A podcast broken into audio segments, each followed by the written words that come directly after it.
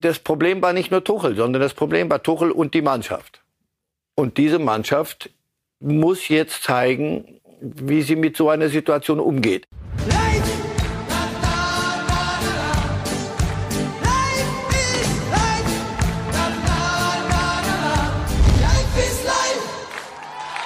Der FC Bayern ist Uli Hoeneß und Uli Hoeneß ist der FC Bayern. Also deshalb war es mir sehr wichtig, und es war ein großes Anliegen, vor meiner Unterschrift äh, auch mit ihm zu sprechen, telefonisch zu sprechen. Und wir haben jetzt die Möglichkeit gehabt, in dieser Woche persönlich kurz miteinander zu reden. Und das ist mir, mir sehr wichtig, weil ich ihm, ihm auch äh, sagen wollte und wissen lassen wollte, dass ich äh, mein Bestes gebe, um gut auf seinen Club aufzupassen. Und, äh, und, äh, und äh, da, dass er das auch von mir hören sollte das war mir sehr wichtig, weil, äh, so wie ich es gesagt habe, und äh, deshalb wollte ich mich auch ausdrücklich bei ihm bedanken.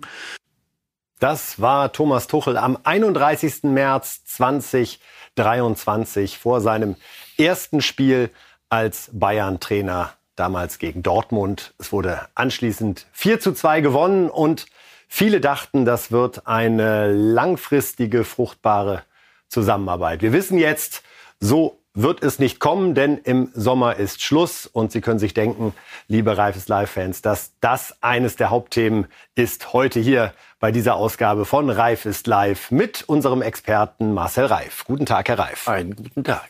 Bevor wir gleich in all die Themen reingehen, wenn Sie so an Trainerwechsel, Trainertrennungen bei Bayern München denken, gab es eine, die für Sie mal total überraschend kam, wo sich das nicht so angedeutet hat über mehrere Wochen und Monate?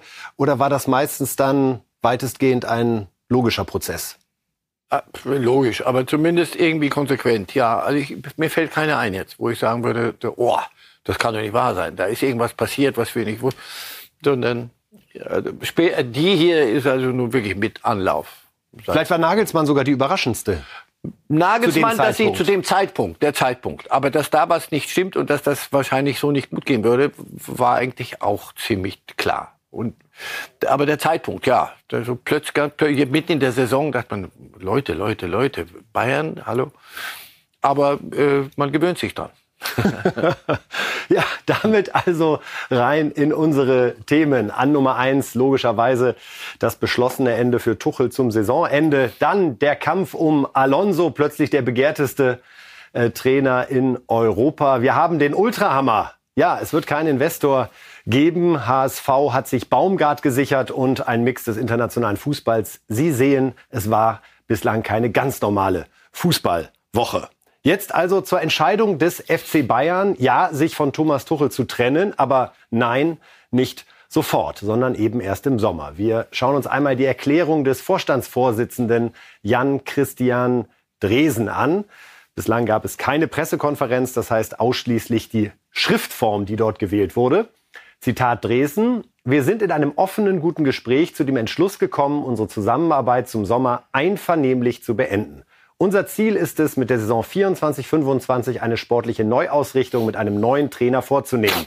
Bis dahin ist jeder Einzelne im Club ausdrücklich gefordert, um in der Champions League und in der Bundesliga das maximal Mögliche zu erreichen. Hierbei nehme ich auch explizit die Mannschaft in die Pflicht. Herr Reif, die Formulierung einvernehmlich. Ja, aber was haben Sie erwartet? Wir haben uns den Schädel eingeschlagen und am Ende gab es nur einen Sieger. Nein, das ist der, die, die klassische Formulierung, auf die man sich einigt. Wenn es eigentlich nicht einvernehmlich war?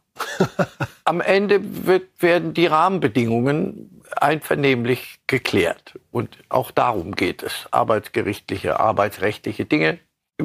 Ich sag mal so, das ist noch das mit stilvollste, was jetzt so passiert. Diese Formulierung, einvernehmlich. Also das, da, da wissen wir, ne, ne, ne, weder wollte Tuchel heute weggehen, noch, noch wollte oder gehen äh, und war wild darauf, gehe ich mal von aus.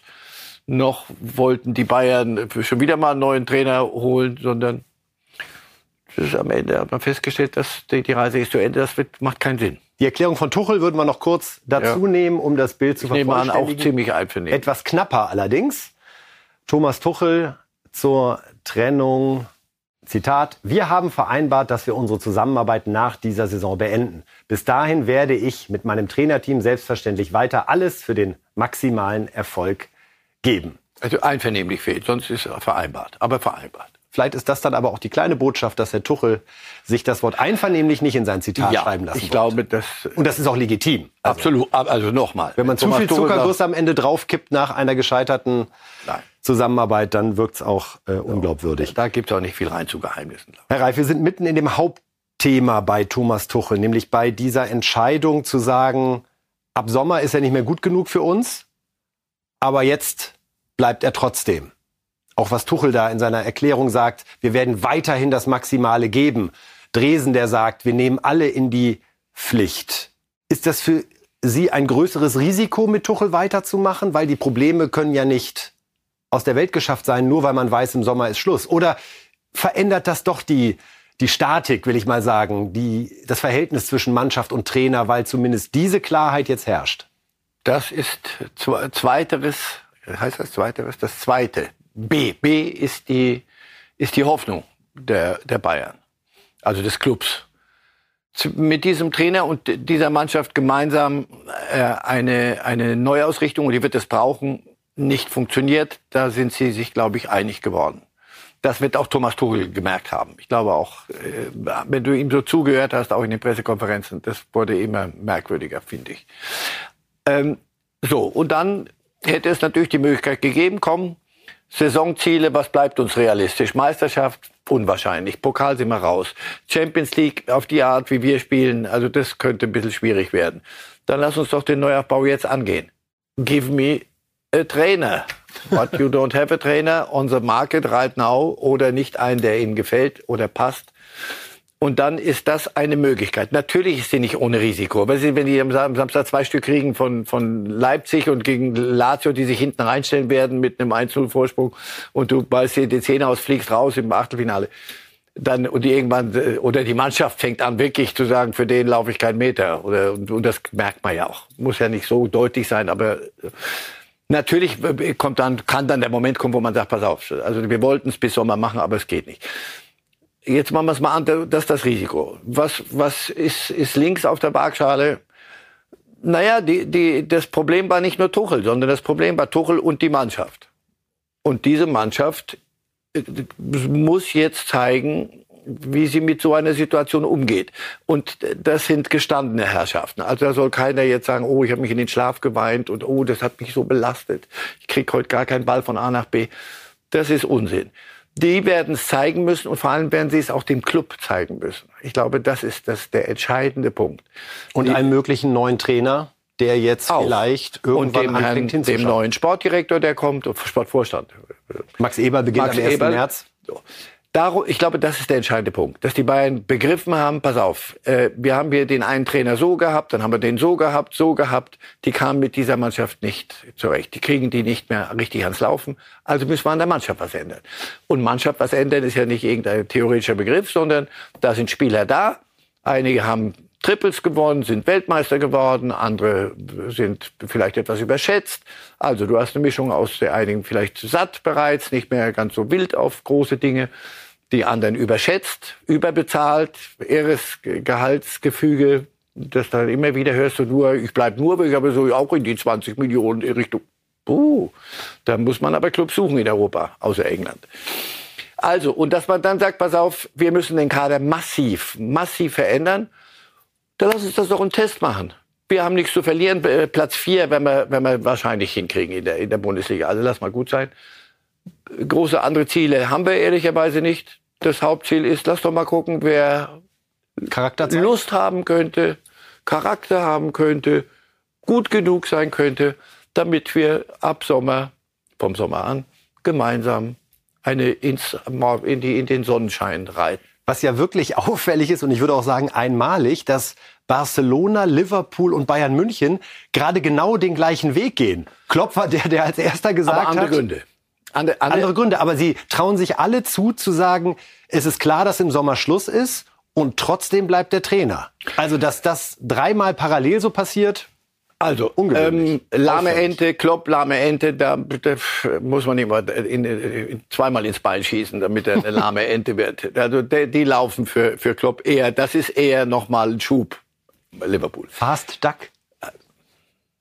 Turboduck gefällt mir. So, bei, bei Barcelona, das ist eine kleine sportliche Tragödie, die tut mir richtig weh, weil Xabi hat, äh, hat, hat sich da wirklich zur Verfügung gestellt und wollte große Dinge machen, aber dieser Club ist so fiebrig und ist so, bei so vieles im Argen, der hat von sich aus gesagt, ich kann nicht mehr, bevor ich hier kaputt gehe, und zwar bitte glaubhaft. Wenn du dem anguckst, wie das ein trauriger, kleiner, junger Mann, immer noch jung. So, das hier ist eine Nummer, wo der Club sagt, nee, das, so können wir nicht weitermachen. Aber dass Tuchel jetzt als lahme Ente durchs Gelände läuft, also ich glaube, so viel Selbstbewusstsein, der ist Champions League-Sieger, bevor wir das alles hier aus der, also ein bisschen aus dem Auge verlieren. Was er jetzt machen kann, und jetzt bin ich gespannt, wie weit er geht in dem, was er in der, jetzt ist er wirklich allmächtig. Unabhängig und allmächtig. Unabhängig und allmächtig bis zum Sommer. Ich denke, dass er das auch, ich meine, wenn man sich einigt, egal ob jetzt einvernehmlich, aber vereinbart, dann müssen ja schon ein paar Parameter außer des, der Bezahlung auch stimmen. Das heißt, okay, ich mach's, aber Freunde, wenn, wenn wir es natürlich so machen, dass ich hier die Hütchen aufstelle und mir sagt Herr Dresden oder wer auch immer, was heute zu trainieren ist und wer am Samstag spielt, das kann ich mir bei Club, bei, bei Tuchel also wirklich nicht vorstellen. Insofern, ja, das wird spannend. Es sind drei große Clubs, die Trainer brauchen werden. Da kommen wir gleich noch drauf. Ja. Jetzt hören wir noch einmal Lothar Matthäus zu, liebe Fußballfans, der sich ja geäußert hat zu den Problemen, die er zwischen Tuchel und dem FC Bayern ausgemacht hat. Lothar Matthäus. Ich habe das Gefühl gehabt, dass es von Anfang an nicht so funktioniert hat, wie sich beide vorgestellt haben. Ja, man hat ja sehr viele Forderungen von Thomas gehört oder Wünsche, die sind ja nicht erfüllt worden. Ich glaube, man hat nicht diese Kommunikation von Anfang an gehabt, die es gebraucht hätte, um dass es wirklich so funktioniert, wie man sich das bei Bayern oder auch Thomas Tuchel vorgestellt hat. Viele Diskussionen auch über die Medien, viele Aussagen über die Medien und äh, deswegen, wie gesagt, äh, sind dann auch die Erfolge ausgeblieben. Bayern München zuzuschauen hat mir schon mal mehr Spaß gemacht in den vergangenen Jahren als in, in den letzten zwölf Monaten. Thomas Tuchel ist hier nicht angekommen. Er hat es auch nicht geschafft, die, die Mannschaft zu begeistern. Und äh, deswegen, wie gesagt, absolut logisch diese Konsequenz, dass man sich äh, dann eben auch getrennt hat. Thomas Tuchel hat ja auch keine Freude mehr gehabt. Das hat man ja auch gesehen in den Kameraeinstellungen, die ihn gezeigt haben. Entweder war es bei einer Pressekonferenz auf der Bank, äh, seine Kommentare nach dem Spiel. Also es war, es war auch ein bisschen Frust zu erkennen von seiner Seite. Also klare Worte von Lothar Matthäus. Wann war für Sie der Punkt, Herr Reif, wo Sie anfingen, größere Zweifel an dieser Zusammenarbeit Bayern und Tuchel zu entwickeln? War das schon in der Endphase der vergangenen Saison so? Ja, diese, diese Art, äh, ne, ne, Dinge zu fordern. Also das hat mal Guardiola einmal gemacht, äh, Thiago oder nix. Und der hätte auch mit nix wäre es gegangen. Hätte er nicht gesagt, sonst gehe ich hier. Hier, das hatte sowas von, der ist nicht gut genug, das, ich will das anders, das will ich anders, das will ich anders. Es war möglicherweise auch ein merkwürdiger Schlüsselreiz. Also sie haben ja nicht nur nicht nur äh, Spieler geholt, verkauft, sondern es, es war ja nach Kahn und Salihamidzic. Da war ja auch ein, gro ein großes Loch entstanden. Das äh, Hoeneß und Rummenigge nicht, da hatten ja nicht mehr füllen wollen, sondern das sollte ja die Zukunft sein. Das ging krachend schief und die mussten wieder zurück. Das war alles keine gefestigt, das war nicht der FC Bayern, wo, wo Karl-Heinz Rummenigge und, und Hoeneß sich hinter verschlossenen Türen äh, aber richtig fetzen und am Ende kommt was bei rum. So, sondern das war alles, du hattest das Gefühl, der Uli kommt wieder. Ja, eine Zeit lang glaube ich schon. Und ich aber wieder jetzt Küchenpsychologie, unser Lieblingsthema. Ich weiß nicht, ob, ob Tuchel in anderen, in einer anderen Gemengelage vielleicht etwas weniger fordernd gewesen wäre, weniger laut nach außen. Das ist nicht Bayern-like und das hat niemandem da gefallen. Das, und der Mannschaft hat es auch nicht gefallen. Er wollte Dinge aufbrechen, Gehen wir mal davon aus, dass er wirklich nicht, das ist kein Amoklauf gewesen von Tuchel, sondern er ist ein, ein wirklich sehr kopfgesteuerter, intelligenter Mann.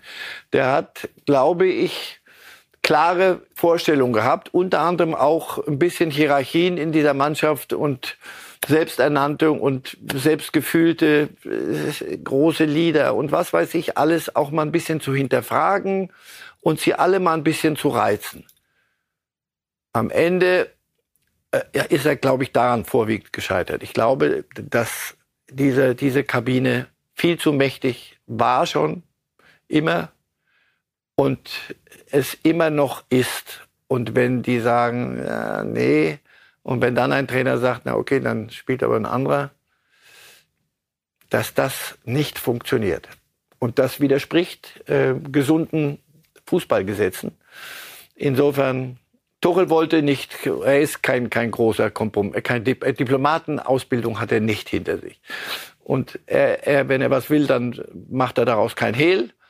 Und da sind einige in der Bayern-Kabine, die sagen, ja, nee, sehe ich anders. Und das kann dann irgendwann nicht funktionieren. Deswegen glaube ich, das ist kein hier, man geht nicht, weil jemand silberne Löffel geklaut hat oder sonst irgendwas auseinander, sondern weil das auf die Art nicht mehr, daraus ist kein, kein funktionierendes Gebilde zu basteln. Was bedeutet diese Trennung für die Reputation von Tuchel? Thomas Tuchel hat auf der einen Seite immer auch Titel gewonnen. Ja, ist mit Dortmund Pokalsieger geworden, äh, Paris zweimal Meister, mit Chelsea die Champions League gewonnen, auch mit Bayern München, das muss man mal sagen, Meister in der vergangenen Saison, nachdem sie auf Platz zwei äh, hinter Leverkusen kurioserweise abgestürzt waren und äh, man sich von Nagelsmann getrennt hatte. Aber es ging am Ende immer frühzeitig auseinander. Bei allen dieser Vereine. Ja. Ist das was, was abschreckt oder überwiegt das, was er auch in die Vitrine gestellt hat. Irgendwann mal wird es abschrecken. Aber äh, er kann sich immer noch zugute halten, ich habe mich nicht verbogen. Ich habe mich nicht zum Äffchen machen lassen. Ich bin bei Chelsea zuletzt weggegangen und da gab's Geld. Es hat nur so Manner geregnet. Vermutlich die absurdeste Trennung, muss man sagen. Keiner hat verstanden, warum Chelsea in dem ah, Moment. Wenn dann aber der Eigentümer mit dem Manner rumläuft und sagt, aber du kriegst ja Cristiano Ronaldo noch und die baust du aber auch ein. Und dann sagt er, ich habe nicht ganz verstanden, wer? So. Und wenn dann da so viel reingeredet wird, dass er dann gesagt hat, danke, dann gehe ich. Soll ich Ihnen, ich glaube, was ich glaube. Ich mhm. glaube, wenn, wenn Manchester United nicht plötzlich einen wahnsinnigen Turnaround hinkriegt und sich dann doch noch unter die ersten vier schmuggelt, wird Thomas Tuchel der nächste Trainer bei Manchester United. Das ist interessant. Das, weil man ihm das Strategische zutraut, weil er in England einen sehr guten Ruf hat. Weil er in England einen Aufgrund des bombastisch guten Ruf hat. Top Englisch übrigens auch. So sieht's mal aus. Die Sprache also ist kein Problem. Und weil die neuen Eigentümer dort relativ äh, ihn schätzen, wie man hört. Also das ist, glaube ich, deswegen oder gehen wir noch ein Schrittchen zurück, machen wir uns keine Sorgen um Thomas Nein, Tuchel. Ich glaube, ähm, dazu ist er zu gut, hat eine zu gute Reputation. Allerdings wird jeder, der ihn holt, kann nachfragen, wird wissen müssen oder es begreifen müssen. Einen Ja-Sager, einen Abnicker holst du dir nicht. He's not ich, a yes-sayer. He's not a yes-sayer. That's what they will say in Manchester. He's not a yes-sayer, but we will try. Haben die eine Holding Six eigentlich bei Manchester United gerade? Auf dem Niveau, auf dem Tuchel sich das vorstellt? Äh, wissen Sie was? Manager in England zu sein, ist was anderes als Trainer mhm. beim FC Bayern. Mhm. Manager dort. Da kann er selber den Check mhm. ausstellen. Deswegen wird die Premier League für ihn immer die Ultima Ratio sein. Ich gehe dahin, da lass andere machen, kümmern sich um vieles. Ich sag, wie ich es mir vorstelle, aber in der Zwischenzeit kümmere ich mich um Holding Sixen, Running Sixen und sonst was. Also da bin ich überzeugt davon. Das Problem werden die Bayern erstmal haben. Und die schöne Fantasie, die das jetzt auslöst, Herr Reif, wenn Sie Manchester United und äh, Tuchel zumindest äh, in der Verbindung nennen, dann könnte es ja vielleicht in der kommenden Saison ein Duell um den Titel in England geben, wieder zwischen Alonso und Tuchel. Denn das ist jetzt ja die große Frage, was wird aus Xabi Alonso? Der hat sich innerhalb von anderthalb Jahren bei Bayer Leverkusen plötzlich zu einem der spannendsten Trainernamen auf dem Markt entwickelt. Auch aufgrund seiner großartigen Spielerkarriere natürlich bei Liverpool, bei Bayern und bei Real Madrid. Gibt schlechtere Stationen an der Stelle. Und ja, jetzt ist die große Frage, Herr Reif. Jetzt ist es ja wirklich faktisch so, dass die Bayern ab Sommer suchen.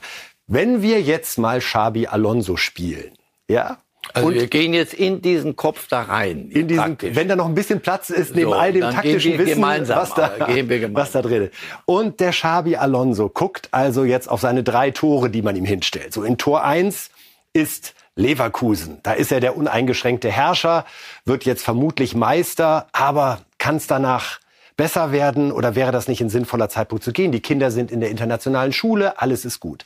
Tor 2, Liverpool. Dort ist sein Sohn geboren. Dort hat er fünf Jahre gespielt, Champions League Held, damals das 3 zu 3 in der äh, regulären Spielzeit noch erzielt gegen den AC Milan, was dann die Grundlage bildete.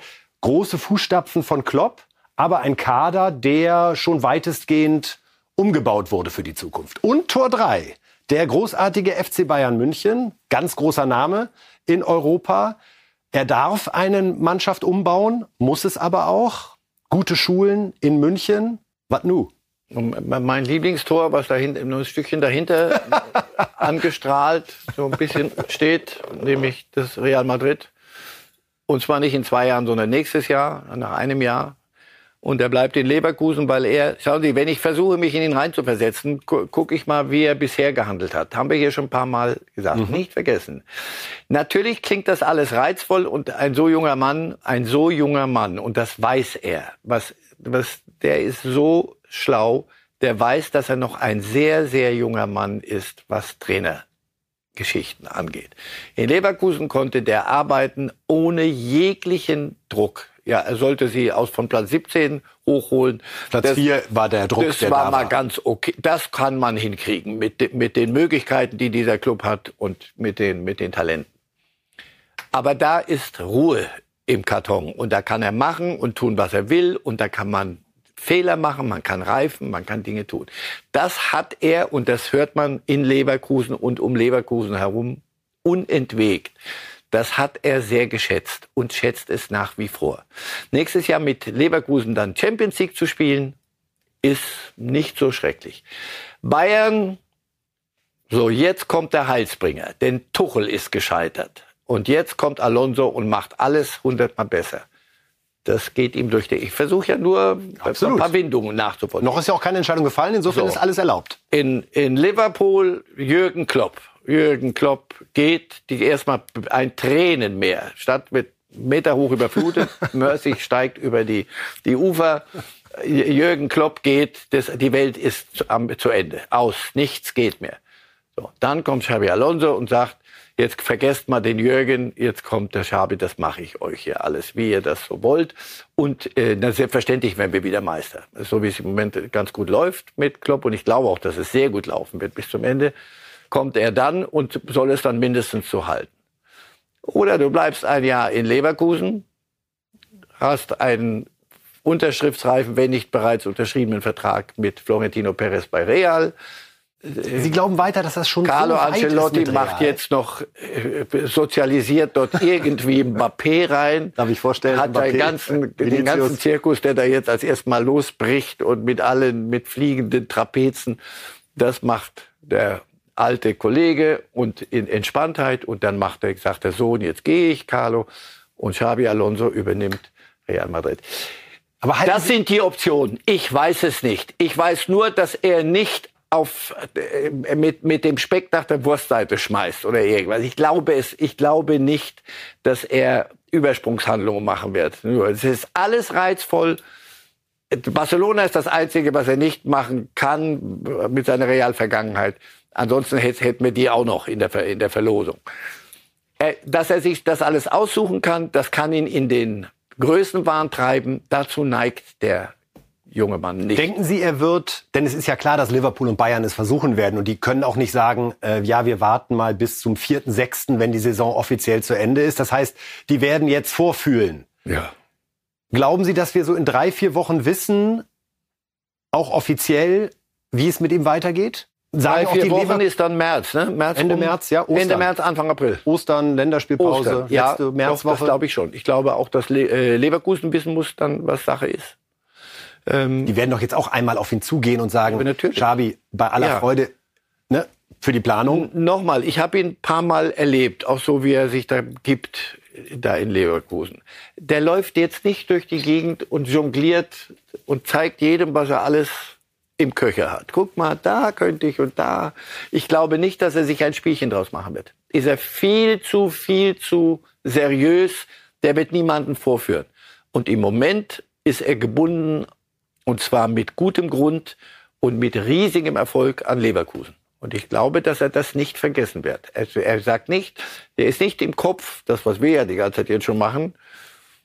Wir sehen den ja schon in irgendwelchen Fliegern und so. Ich glaube, er steht ganz Chemie relativ fest auf beiden Beinen und spielt am Freitagabend gegen Mainz 05. Und das glaube ich ihm. Ihm glaube ich das.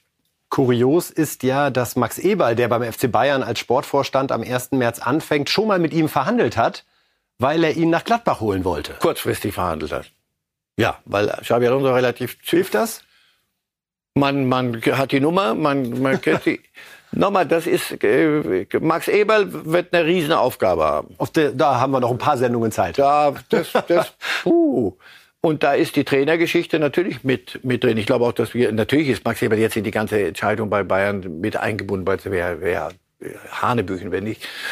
Also, dass, dass man sich kennt, ich würde Ihnen gerne raten, geheim, lassen Sie uns nicht so viel reingeheimnissen. Er kann wählen, er kann wirklich aussuchen und er wird sich das sehr, sehr gut überlegen. Und was er bisher gemacht hat, all seine Entscheidungen war, machen einen so frappierend klaren Sinn. San Sebastian. Und für Sie würde Real in 2025 mehr Sinn ergeben als Liverpool oder Bayern in ja, 2025. Weil es ihm ein weiteres Jahr gibt in Ruhe, in die, mal sehen, Leverkusen, weil alle sagen, ja, kann es denn da noch besser werden? Sie auch eben so dreuend. Weil kann, kann man das halten? Es ist Leverkusen. Also wenn du, wenn der sagt, Leute, also das ist so eine Saison, dass die Bayern noch mal so viel Mist bauen und wir acht Punkte Vorsprung haben, das lass mal. Und hat Dortmund aber auch gedacht nach dem ersten Meistertitel und dann das Double nachgelegt. Ich folge Ihnen jetzt ausnahmsweise mal, Herr Reif, dass es nichts wird mit Alonso. Nehmen wir es nur mal an. Ja. Wen holt Bayern denn dann? Sehr gute Frage. Gestern oder heute früh, irgendwann kam ich, bin mir was gestolpert, Unai Emery.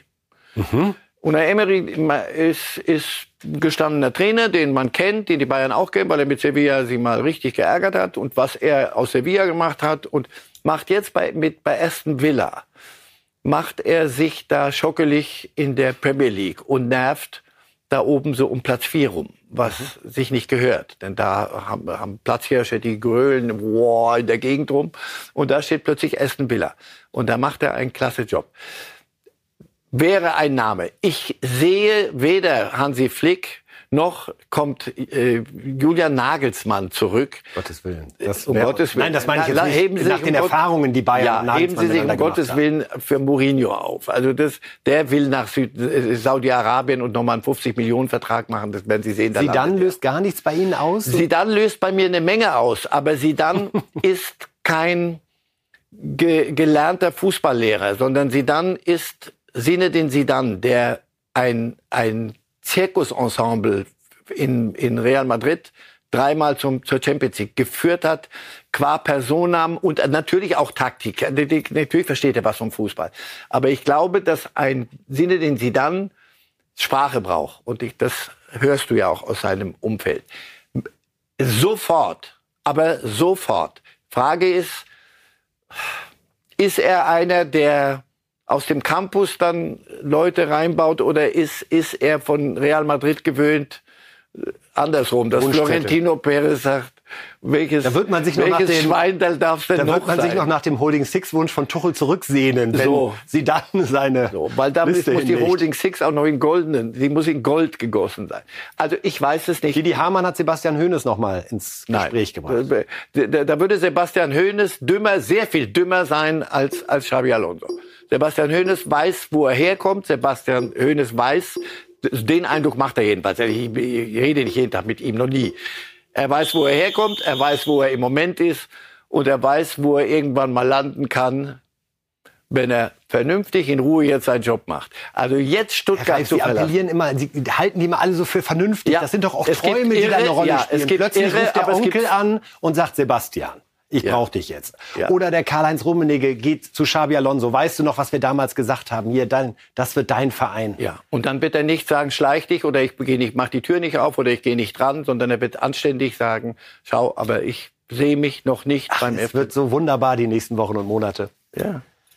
Also- Barcelona auch noch. Also wirklich, Ja, ja. das ist im Moment, Und Manchester United sagen Sie völlig zu Recht, ein Verein wenn Chelsea. Den Haag das jetzt ja? Chelsea, das kann nicht gut gehen, so meinte er. Und, und da gibt es Manna. Da Trainer müsste man gerade sein, Herr Reif. Da ist Trainer? was zu holen. vielleicht die eine oder Überraschung, wer da noch wieder rauskommt. Mal sehen.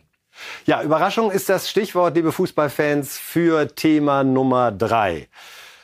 Es wird keinen Investor geben, der sich an den Medienerlösen beteiligt. Einmal noch kurz zum Hintergrund. Äh, Die DFL war auf der Suche nach einem Partner, der bereit ist, für eine achtprozentige jährliche Beteiligung an den Medienerlösen direkt jetzt eine Milliarde auf den Tisch zu legen und das dann eben über die nächsten 20 Jahre gewinnbringend zurückzubekommen. Sie haben alle mitbekommen, zu was das geführt hat. Äh, heftige Proteste, speziell von Ultragruppierungen und vor allen Dingen lange Spielunterbrechungen in den letzten Wochen. Jetzt also die Entscheidung im DFL-Präsidium, diesen Prozess abzubrechen, weil die Unterstützung auch vieler Vereine bröckelte, die noch im Dezember dafür gestimmt haben. Und insofern sah DFL-Chef Hans-Joachim Watzke dort keine Möglichkeit mehr. Und das Präsidium folgte seiner Empfehlung, es macht keinen Sinn, wir machen an dieser Stelle Schluss. Können Sie es verstehen, dass man gestern gesagt hat, wir ziehen jetzt doch den Stecker, obwohl wir jetzt lange, lange daran gearbeitet haben? Wenn man sieht, dass es äh, dermaßen in eine Sackgasse gelaufen ist, ja, aber nochmal jetzt mal ganz ruhig. Um was ging's? Es ging darum, dass Geld rein muss in die Bundesliga, muss, wenn man bestimmte Dinge in die Zukunft entwickeln möchte. Man kann auch sagen, und das hörst du ja von den Ultras, dieses Rattenrennen mit den Engländern und so, das braucht kein Mensch, das brauchen wir nicht. Ab, völlig d'accord. Dann brauchen wir das Geld nicht. Aber wer ist Mann? Das sind 36 Vereine, oder? Und der SV Elversberg hat gleiches Stimmrecht und gleiche Probleme wie der FC Bayern und andere. Ich glaube, diesen Stecker jetzt zu ziehen, macht Sinn, weil sonst haben wir diesen Schwachsinn, die mit den Tennisbällen, mit allem, die, das, das kann man sich ja nicht mehr mit angucken. Die ganze Welt macht sich hier, weiß ich nicht, schüttelt den Kopf wie diese DFL funktioniert. Jetzt eine Zeit lang das so durchziehen zu wollen und dann einzuknicken, das macht die DFL zu einem nicht mal Papiertiger und Herrn Watzke, sondern zu einer Papiermaus. Aber der wird mir, Sie werden mir jetzt verkünden, das war ein großer Befreiungsschlag. Das Geld gibt's immer noch nicht, oder? Also korrekt. Braucht man es oder nicht? Das wird man klären müssen. Wer wird es klären müssen? Ich glaube, dass die selbsternannten Retter des deutschen Fußballs, die Ultras, der ganzen Sache einen Bärendienst erweisen. Ich glaube, dass das eher eine große, große Spaltung ähm, immer näher bringt. Speziell zwischen erster und zweiter Liga? Erster, zweiter Liga, aber auch in der ersten Liga. Groß und klein. Ich glaube, diejenigen, die sagen, Rattenrennen mit den Engländern, ich, ich glaube, ich habe nicht das Gefühl, dass der SV Werder Bremen an einem Rattenrennen mit den Engländern beteiligt ist, aber andere sehr wohl, weil sie es wollen. Und nun bin ich mal gespannt, wie man da ein Dach über dem Ganzen hat. Das ist so schon schwierig genug, weil die Schere zwischen den ersten drei, vieren und dem Rest der Liga ist so weit inzwischen auseinander durch Champions League Gelder etc. Deswegen glaube ich, diese Spaltung wird kommen. Und wenn es das war, was Herr Watzke wollte, einmal, wie zurzeit ist ja viel mit Hosen runter und Karten auf dem Tisch, äh, das geht nicht immer gut. Ähm, wenn es das ist, so Freunde, dann lassen wir es mal. Und im Übrigen, wenn, wenn aber die Entscheidung ist, und das hörst du ja auch, dass die, die jetzt gesagt haben, so jetzt, oh Gott, Investoren wollen wir nicht, also auch die Clubs. Bin mal gespannt, ob die das Schnäuzchen dann auch weiterhin halten oder ob da nicht in Kürze kommt, du, aber ein bisschen habt ihr nicht einen Groschen, habt ihr nicht einen Und bitte keine Steuergelder, wenn ich das an der so, Stelle mal sagen so, darf. Habt ihr einen Euro noch, wollen wir nicht ein bisschen umverteilen? Bin mal gespannt. Denn den nächsten Investor, der jetzt schon schlaflose Nächte hat und sagt, wann darf ich denn einmal wieder ein Jahr lang verhandeln, anbieten, nachschärfen und all das Zeug, damit am Ende Tennisbälle fliegen und dann heißt es, oh, nee, ich glaube, das bringt nichts. Wir, das, wir, vielen Dank, danke für die fruchtbaren, einvernehmlich guten Gespräche, aber das war's dann mit Investor. Leute, das ist Wahnsinn. Und das nächste noch, jetzt bin ich mal gespannt, wenn der War mal wieder eine Pause verlangt und dann gefällt das dem einen oder anderen in der Kurve nicht. Und da bin ich mal gespannt, ob dann wieder Tennisbälle fliegen. Ist das die Gefahr, der man sich jetzt ja, ausgesetzt hat, dass die Ultras in der Hand haben, zu sagen, ja. wir definieren wieder einen neuen Punkt, wo wir sagen, zum Beispiel Abschaffung des VAR, ihr macht unseren Sport kaputt. Und wenn der VAR zum Einsatz kommt, fliegen Tennisbälle. Dann machen wir mal eine Viertelstunde wieder Pause. Ich will niemanden auf eine dumme Idee bringen, aber wenn Sie die, die behaupten die ganze Zeit, der Fußball gehört Ihnen. Ich halte das für Schwachsinn und für, für anmaßend. Seit gestern gehört er ihnen. Fürs erste Mal. Und die Erfahrung als erziehender Vater zeigt, du kannst gern sagen, nee Jungs, das kriegt ihr nicht, den Roller gibt es nicht. Aber ihnen den Roller zu geben und dann wieder wegzunehmen, das ist in der Regel schwierig. Das heißt, wer jetzt so die Macht an der Macht geleckt hat und strahlt und sagt, ein großer Erfolg für die Ultras, dann bin ich mal gespannt, wie das, wie du die, wie die mit dieser neuen Macht umgehen werden. Die Erfahrung lehrt maßlos. Gleichzeitig ist es auch denkbar, dass Sie sagen, unser Hauptziel ist erreicht und wir wollen uns jetzt genau nicht diesem Vorwurf aussetzen, wir werden jetzt noch gieriger, sondern zurück auf Null. Aber die Problematik wird, wird sich doch nicht ändern. Das Geld wird es doch brauchen von außen, für, damit diese Liga funktioniert. Also ist ja das doch. Oder wir werden zu einer nationalen Liga, die sich um Europa nicht mehr schert. Ja, und aber nicht mehr die Holding Six, aber auch nicht aus dem Big Five, sondern irgendwo musst du dann sagen, du pass auf, wir reihen uns da ein mit den Holländern, mit allem Respekt, Holländern, Portugiesen, so, auch schöner Fußball. Nochmal, überhaupt nichts dagegen. Ich bin nur gespannt, was die Bayern dann dazu sagen. Oder Leipzig oder so. Oh, Leipzig, wow, die, die haben's nötig. Ja, die haben's aber und die wollen, haben andere Ziele. Sind die damit schlechtere Menschen? Will sie diese, dieses Gutmenschentum und dieses, dieses, das, wenn du da gesagt hast, Leute, seid ihr sicher, dass das so auf die Art funktionieren kann? Wurdest du sofort von denen in die Ecke geballert. Also deswegen. Vielleicht ist es auch die Chance, äh, Sie mögen mich möglicherweise naiv nennen, aber es ist ja schon ein Schritt zurück, den die DFL jetzt gemacht hat, den ich nicht erwartet hätte, weil ich auch die finanziellen Notwendigkeiten kenne. Und idealerweise führt es doch dazu, dass eine Art von Kommunikation, von Austausch jetzt stattfindet. Was nicht immer toll gelaufen ist. Also damit Absolut. das auch klar ist. Nicht nur mit dem Finger auf die Ultras zeigen, auch die DFL. Das, Absolut. Den Prozess hätte man auch in Bayern, ob man jetzt wirklich können. sagt, Möglicherweise geben sogar einige Ultras zu, das war ein bisschen dolle. Also ich weiß nicht, ob die Bayern-Fans mal hinterfragen, welche Rolle sie gespielt haben beim äh, 2-3 in Bochum. Ja. Denn lange Zeit lief das super äh, für die Bayern. Sie führten 1-0, bis eine 15-Minuten-Pause von den Bayern-Fans provoziert wurde. Frage ist, interessiert dir das Spielergebnis? Ja, möglicherweise. Okay, das war vorausgesetzt. Schon, ja. ja, aber dass beide Seiten idealerweise sagen, wir haben die ganz, die ganzen letzten zwölf Monate waren nicht gut für den Fußball, egal von welcher Perspektive aus man ihn betrachtet und welche Ansprüche man anmeldet. Und lass uns doch jetzt mal schauen, wie ein gemeinsamer, nicht gleichgeschalteter Weg, aber ein, ein Weg der Diskussion und der Debatte, aber auch der Akzeptanz bestimmter äh, Nöte und Sorgen und auch Ehrgeiz. Ich finde ja persönlich eine Liga, die nicht danach strebt, mhm. weiter zu wachsen und möglichst attraktiven Fußball Widerspruch zu spielen, in sich selber. Verliert sich irgendwann in sich. Meine Antwort ist A. Weil ja, wie habe ich denn angefangen? Sie haben angefangen, möglicherweise, wenn Sie mich für naiv halten. Okay. Antwort, meine Antwort ist A. Schönen Dank. Ja, sehr gern. Ich sage Ihnen auch warum. Weil ich glaube, dass Duschen und Trockenbleiben ein unauflösbarer Widerspruch bleiben wird. Da bin ich bei Ihnen. Dieser Welt. Der Fußball hat sich in eine Richtung entwickelt, die du nicht mehr zu, der Profifußball, und zwar in bestimmten Ecken, ganz besonders, die du nicht mehr zurückdrehen kannst. Und deswegen glaube ich, gestern ist ein Schritt in eine ganz schlechte Richtung passiert. Diese Spaltung zwischen denen, die diesen Ehrgeiz haben und die anderen, die sagen, nee, das ist uns zu viel, das machen wir nicht mit. Es muss Grenzen geben.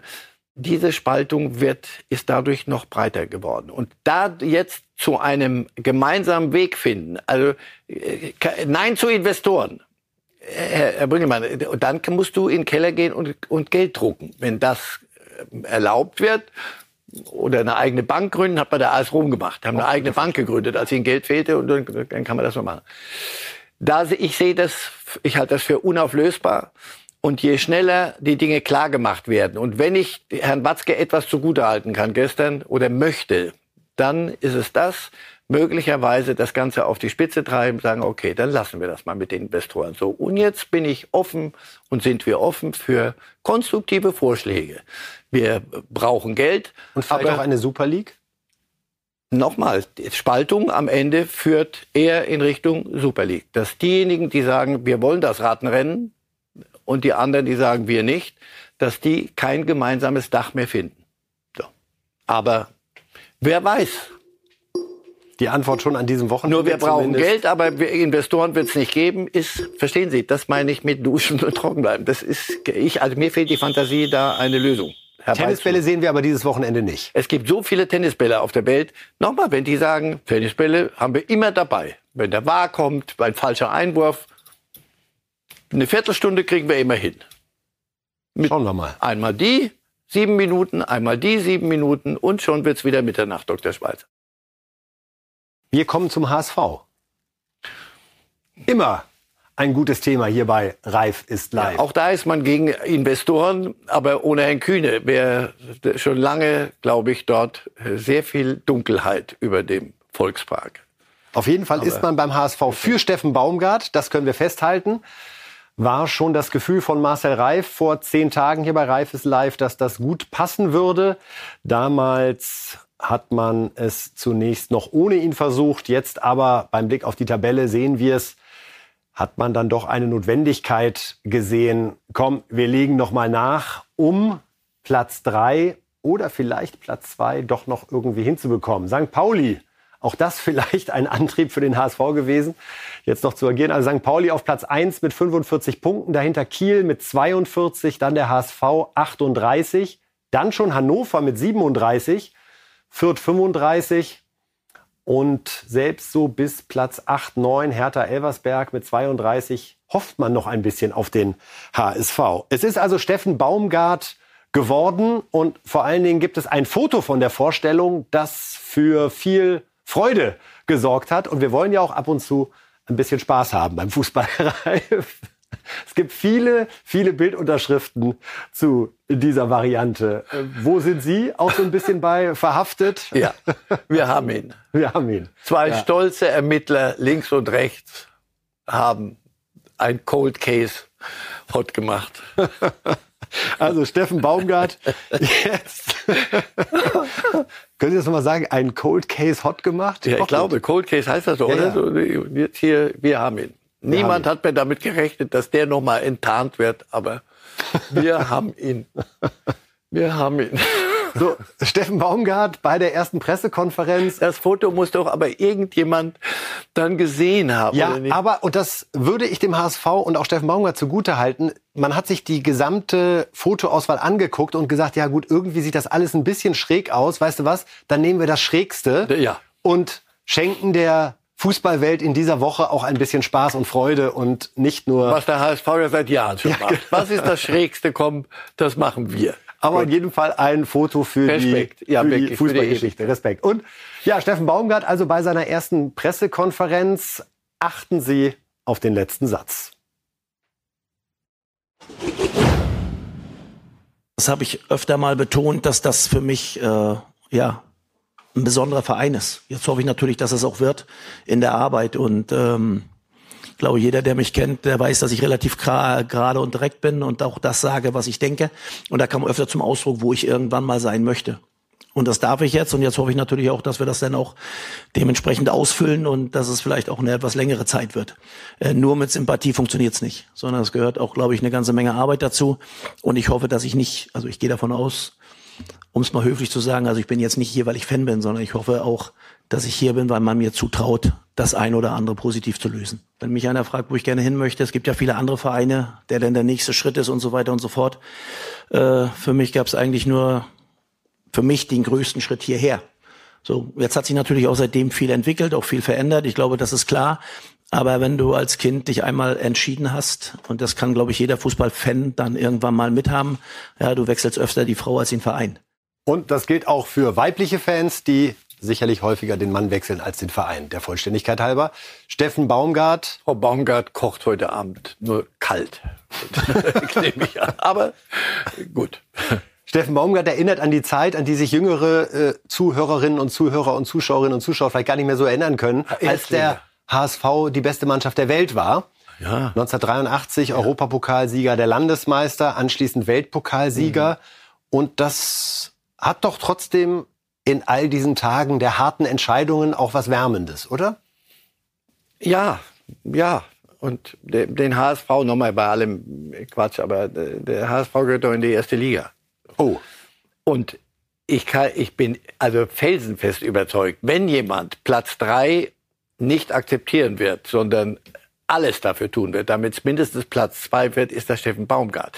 Denn bei ihm die Lust auf ein Relegation, zwei Relegationsspiele gegen den ersten FC Köln. Das war auch mal eine das, Variante. So, das, da sage ich Ihnen, da geht er lieber zu zweimal Wurzelbehandlung, als, als sich das anzutun.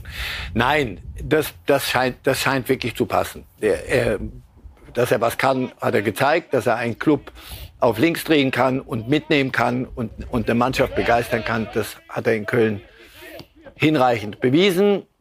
Die Möglichkeiten, die man in Hamburg hat im Vergleich zu, zu, zu anderen Zweitliga-Clubs sind klar und sind, sind da und da muss man nichts, nichts erfinden und nicht auf der, der Glatze da äh, riesen Locken drehen.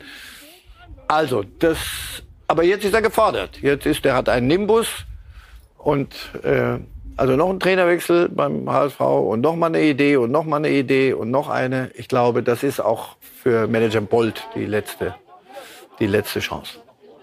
Aber interessant, wie sich das dann doch jetzt gefügt hat mit Baumgart und dem HSV.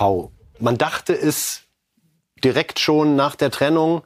Ja, aber da war ja Union noch. Da war äh, Bielica und was, was wird da mit dem Trainer und da, dass das seine auch seine zweite Herzkammer ist, da dachte ich, ja, das, da lebt er doch vielleicht den Erstligisten mal, bevor er sich in Hamburg das Ding an die Backe hängt. Denn das ist natürlich jetzt.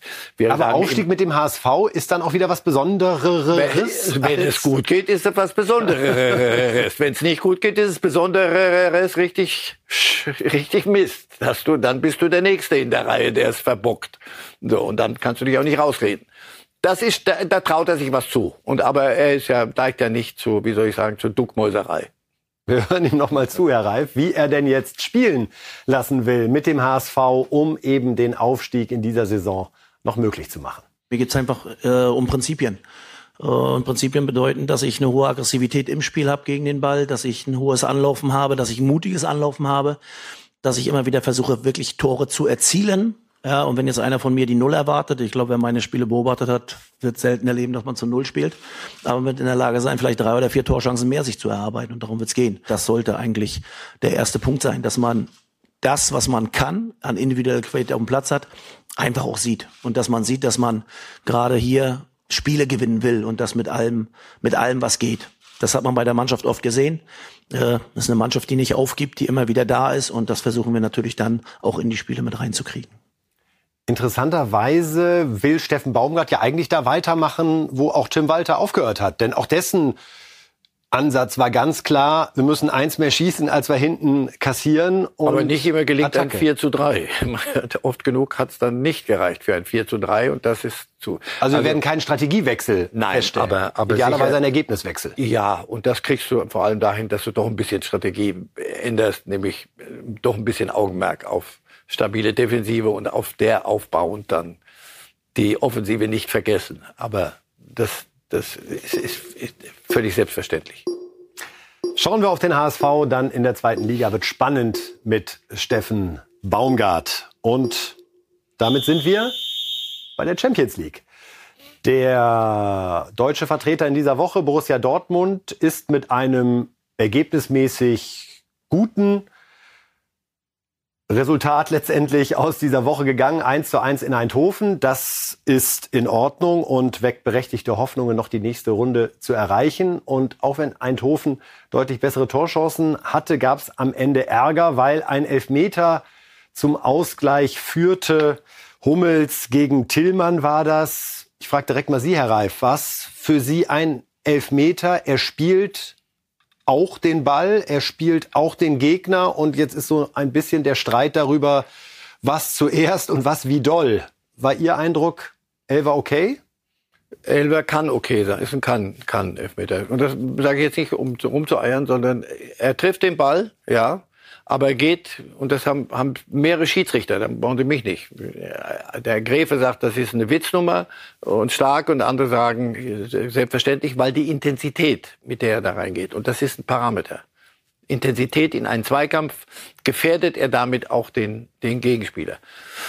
Und deswegen, das, den kann man so stehen lassen. Und der war an der Stelle, nein, das ist keine klare Fehlentscheidung.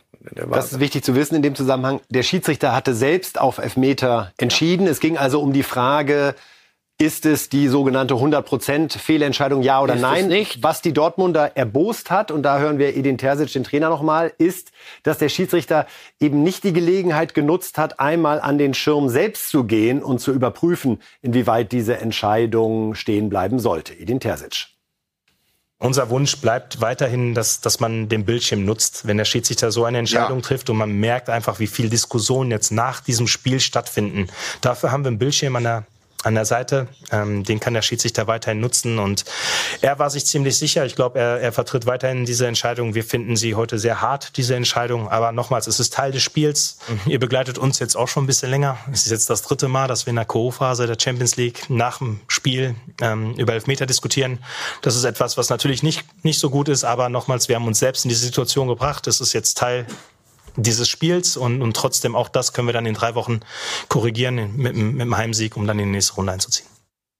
Also, also daraus eine Legende stricken, dass das, das, das dritte Mal ist dann irgendwie Verschwörungstheorien äh, nicht gut beraten. Können Sie diesen Punkt verstehen, dass der Zorn sich vor allen Dingen auch darauf richtet, guck es dir doch einmal an?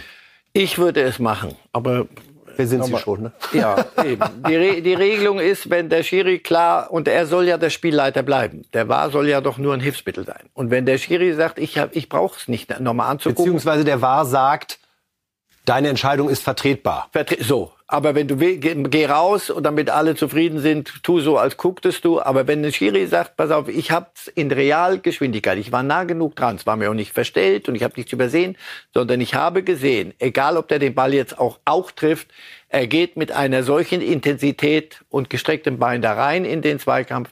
Das ist für mich. Und wir sehen es bei dem Foto, es geht ja dann auch um das zweite Bein, das gar nicht Richtung Ball geht, sondern, sondern das war ja der Hauptkontakt mit Aber dem, da sagst du, da, da ist er am Rutschen. Ja, er nimmt es aber in Kauf, äh, Hummels, dass er, dass das alles passiert danach. Und wenn ein Schiedsrichter sagt, das reicht für mich, das ist mir zu viel Intensität in einem Zweikampf, das ist für mich faul und dann ist das im Strafraum halt Elfmeter. Aber ja, man könnte es sich, und das würde ich jedem Schiri als älterer Herr, würde ich jedem jüngeren Schiri, würde ich anempfehlen, selbst wenn du dir ganz sicher bist, geh raus, tu, denk an was esse ich heute Abend und trinke ich Weißwein oder Rotwein, guckst dir an, tu so, als ob du guckst, bleib bei deiner Meinung, wenn du wirklich voll überzeugt bist. So. Aber manchmal sind Zeitlupen äh, führen in die Irre. Ich habe oft genug beim, beim Kommentieren dachte ich manchmal in der Superzeitlupe, ah ja, ja, da ist, siehst du, aber guck mal, da trifft er doch auch den Ball. Aber in Realgeschwindigkeit siehst du, da geht einer jetzt hopp oder top im Strafraum, ein so erfahrener Spieler wie Hummels, so in den Zweikampf dann musst du, äh, läufst du Gefahr, wenn du den Spieler richtig wegräumst, und das hat er getan, dass du, dass das schief geht. Ja, in der dritten englischen Liga, glaube ich, kriegst du dafür noch den Friedensnobelpreis. Aber wir äh, wollen einmal noch uns einer Aussage von Mats Hummels widmen, die etwas grundsätzlicher geworden ist. Er sagte nach dem Spiel, wir sind auf einem völlig falschen Weg. Leider habe ich den Eindruck, der VAR, der Videoassistent, hat die Schiedsrichter schlechter gemacht. Ich fand die Schiedsrichter früher besser. Können Sie mir da helfen bei der Logik? Weil der Bar war doch hier, der war doch außen vor jetzt, oder? Ich weiß nicht, ob er damit grundsätzlich meint, dass die Schiedsrichter auch in Sachen Ausbildung vielleicht ein bisschen nachgelassen haben, weil so der ja. Geist ist, naja, wir haben ja eine Kamera, einen Monitor, wo wir immer noch mal nachgucken können. Ach, nee, nee, nee, nee. Ich Aber glaube, ich weiß es nicht. Ja, weiß ich. Wenn was immer er meint, ich kann dem nicht so ganz folgen. Ich, ich bleibe dabei. Der Schiedsrichter ist der Spielleiter, der hat zu entscheiden. Der war ist ein Hilfsmittel. Dieses nicht zu nutzen wäre absurd im Jahr 2024. Aber Züge kommen ja auch nicht mehr pünktlich und nichts. Also wir können ja auch wieder zurück. Und mit Tennisbällen kannst du ganze Spiele äh, und ganze Verhandlungen mit Investoren in die Luft jagen. Also vielleicht entwickeln wir uns zurück in die Steinzeit, weiß ich nicht.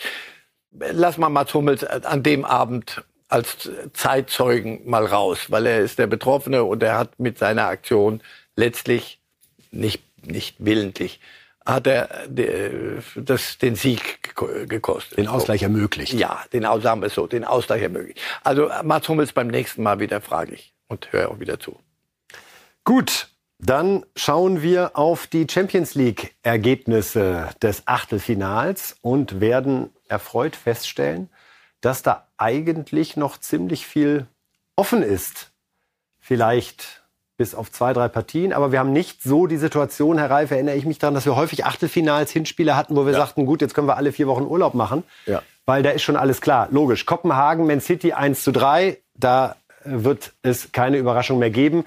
Leipzig, Real 0 zu 1. Knappes Ergebnis. Trotzdem muss man annehmen, dass das den Königlichen reichen wird, so sehr wir aus deutscher Sicht hoffen, dass Leipzig das noch schafft. Auch Paris gegen San Sebastian. Jetzt merke ich, jetzt kommen erst nur die Spiele, die eigentlich klar sind. Ja, 2 so klar ist 0. das nicht. So klar ist das mit Paris nicht. 2 zu 0 für Paris. Äh, Sie sagen, bei San Sebastian kann es noch mal heiß werden. So, und jetzt wird's aber richtig eng. Lazio Bayern 1-0. Sie glauben weiter an Bayern?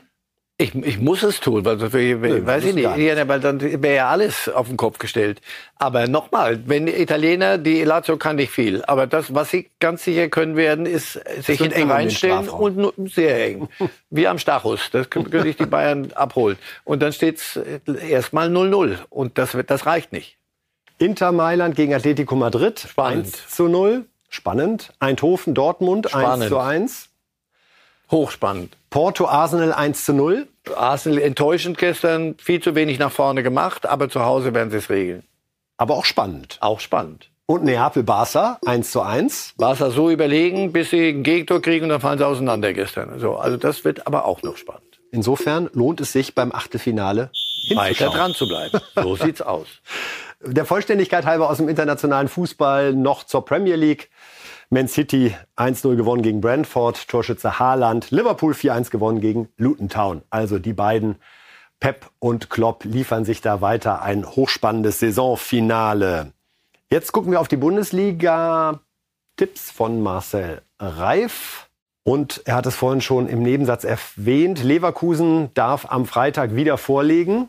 2 zu 0 gegen Mainz, so die Prognose. Dann haben wir am Samstag Stuttgart-Köln 3-1, Gladbach-Bochum 2 zu 1, Union Heidenheim 1 zu 1, Werder Darmstadt 3 zu 1.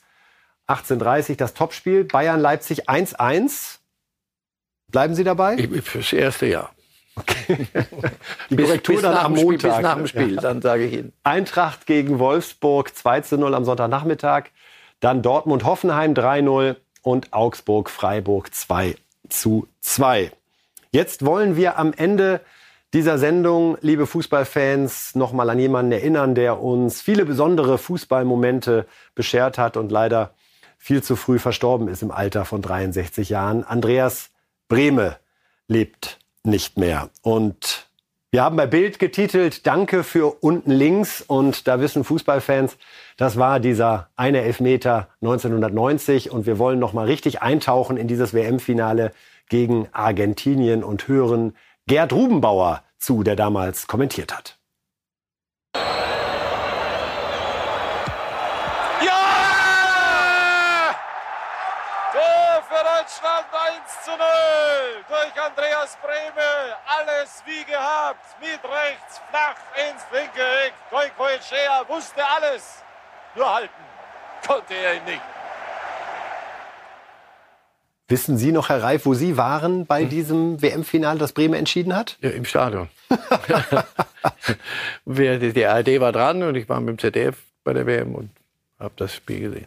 Wie haben Sie Andreas Brehme persönlich erlebt? Ich kenne ihn Dingen? pri privat ganz gut. Erstens ist er Kaiserslautrer durch und durch, Hamburger, aber große Karriere in Kaiserslautern. Ich habe in, in Mailand oft gesehen, fragen Sie mal in Mailand, da waren Matthäus und Klinsmann und viele andere Deutsche, aber er war mal Italiens Fußballer des Jahres und die haben ihn immer gemocht, weil er ein ganz klarer Junge war, geradeaus, mit dem konntest du essen, trinken, Spaß haben. Wir haben es öfter gesehen.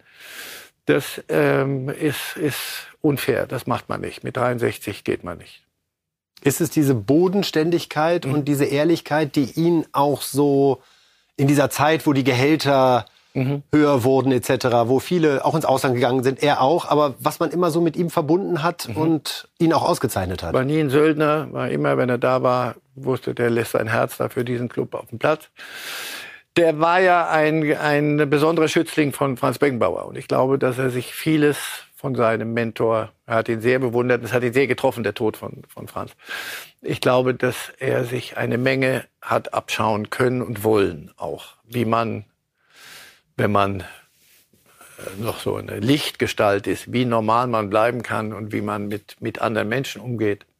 Der ist nie, immer wenn wir unterwegs waren, und der ist nie irgendwo reingekommen und hat gesagt, und, und, oder die, die Aura verbreitet, so jetzt kommt der mit dem Tor links unten. Der, wer ohne mich wärt ihr alle hier nicht Weltmeister. Nie. Never ever. Irgendwann war, ging ihm das auf den Keks, der, der Elber, da mal, noch mal drüber reden. das hat er nie vor sich hergetragen. Also das war ein prima Jung und ich bleib dabei. Das stört mich massiv, dass einer mit 63 sich vom Acker macht. Das macht man nicht, Andi.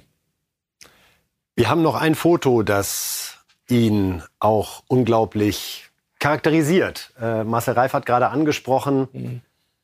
sein großes Herz, was er für einen Verein dann auch investiert. Es ist der Abstieg gewesen 1996. Im FCK, ja. Ausgerechnet. Und Rudi Völler hat allen Grund zu jubeln. Weil aber, er, aber das, der, der, es war damals ein Klassenerhaltsendspiel. Ja, natürlich. Und, aber Rudi Völler, das, der, konnte, der konnte nicht über nichts jubeln, sondern der hat gemerkt, ich muss einen Jungen, den ich, alter Kumpel, das ist, also das, das, das war die Szene erinnere ich mich so gut. Ist das eins der bewegendsten Fotos, die es überhaupt vielleicht gibt? Also wenn ich diese beiden Menschen sehe, die zusammen 1990 Weltmeister wurden und nee, da muss keiner sein Wappen küssen, sondern und irgendwie betreue Schwüre für seinen Club. Also wenn er wenn es einen so trifft, wenn du mit dem Club absteigst, weißt du, an dem an ihm hat es nicht gelegen. Ja, Trauer um Andi Brehme. Äh, wir werden ihm gedenken und wir werden nicht nur dieses eine Tor äh, nie vergessen und äh, hoffentlich wird ihm auch in den Stadien an diesem Wochenende besonders gedacht. Das ist einer, der es verdient hat. Herr Reif, vielen Dank für ja. die heutige Diskussion und Ihnen vielen Dank fürs Zuschauen und Zuhören. Und wir sind am Montag wieder hier um 10.30 Uhr mit Reif ist live. Machen Sie es gut. Live!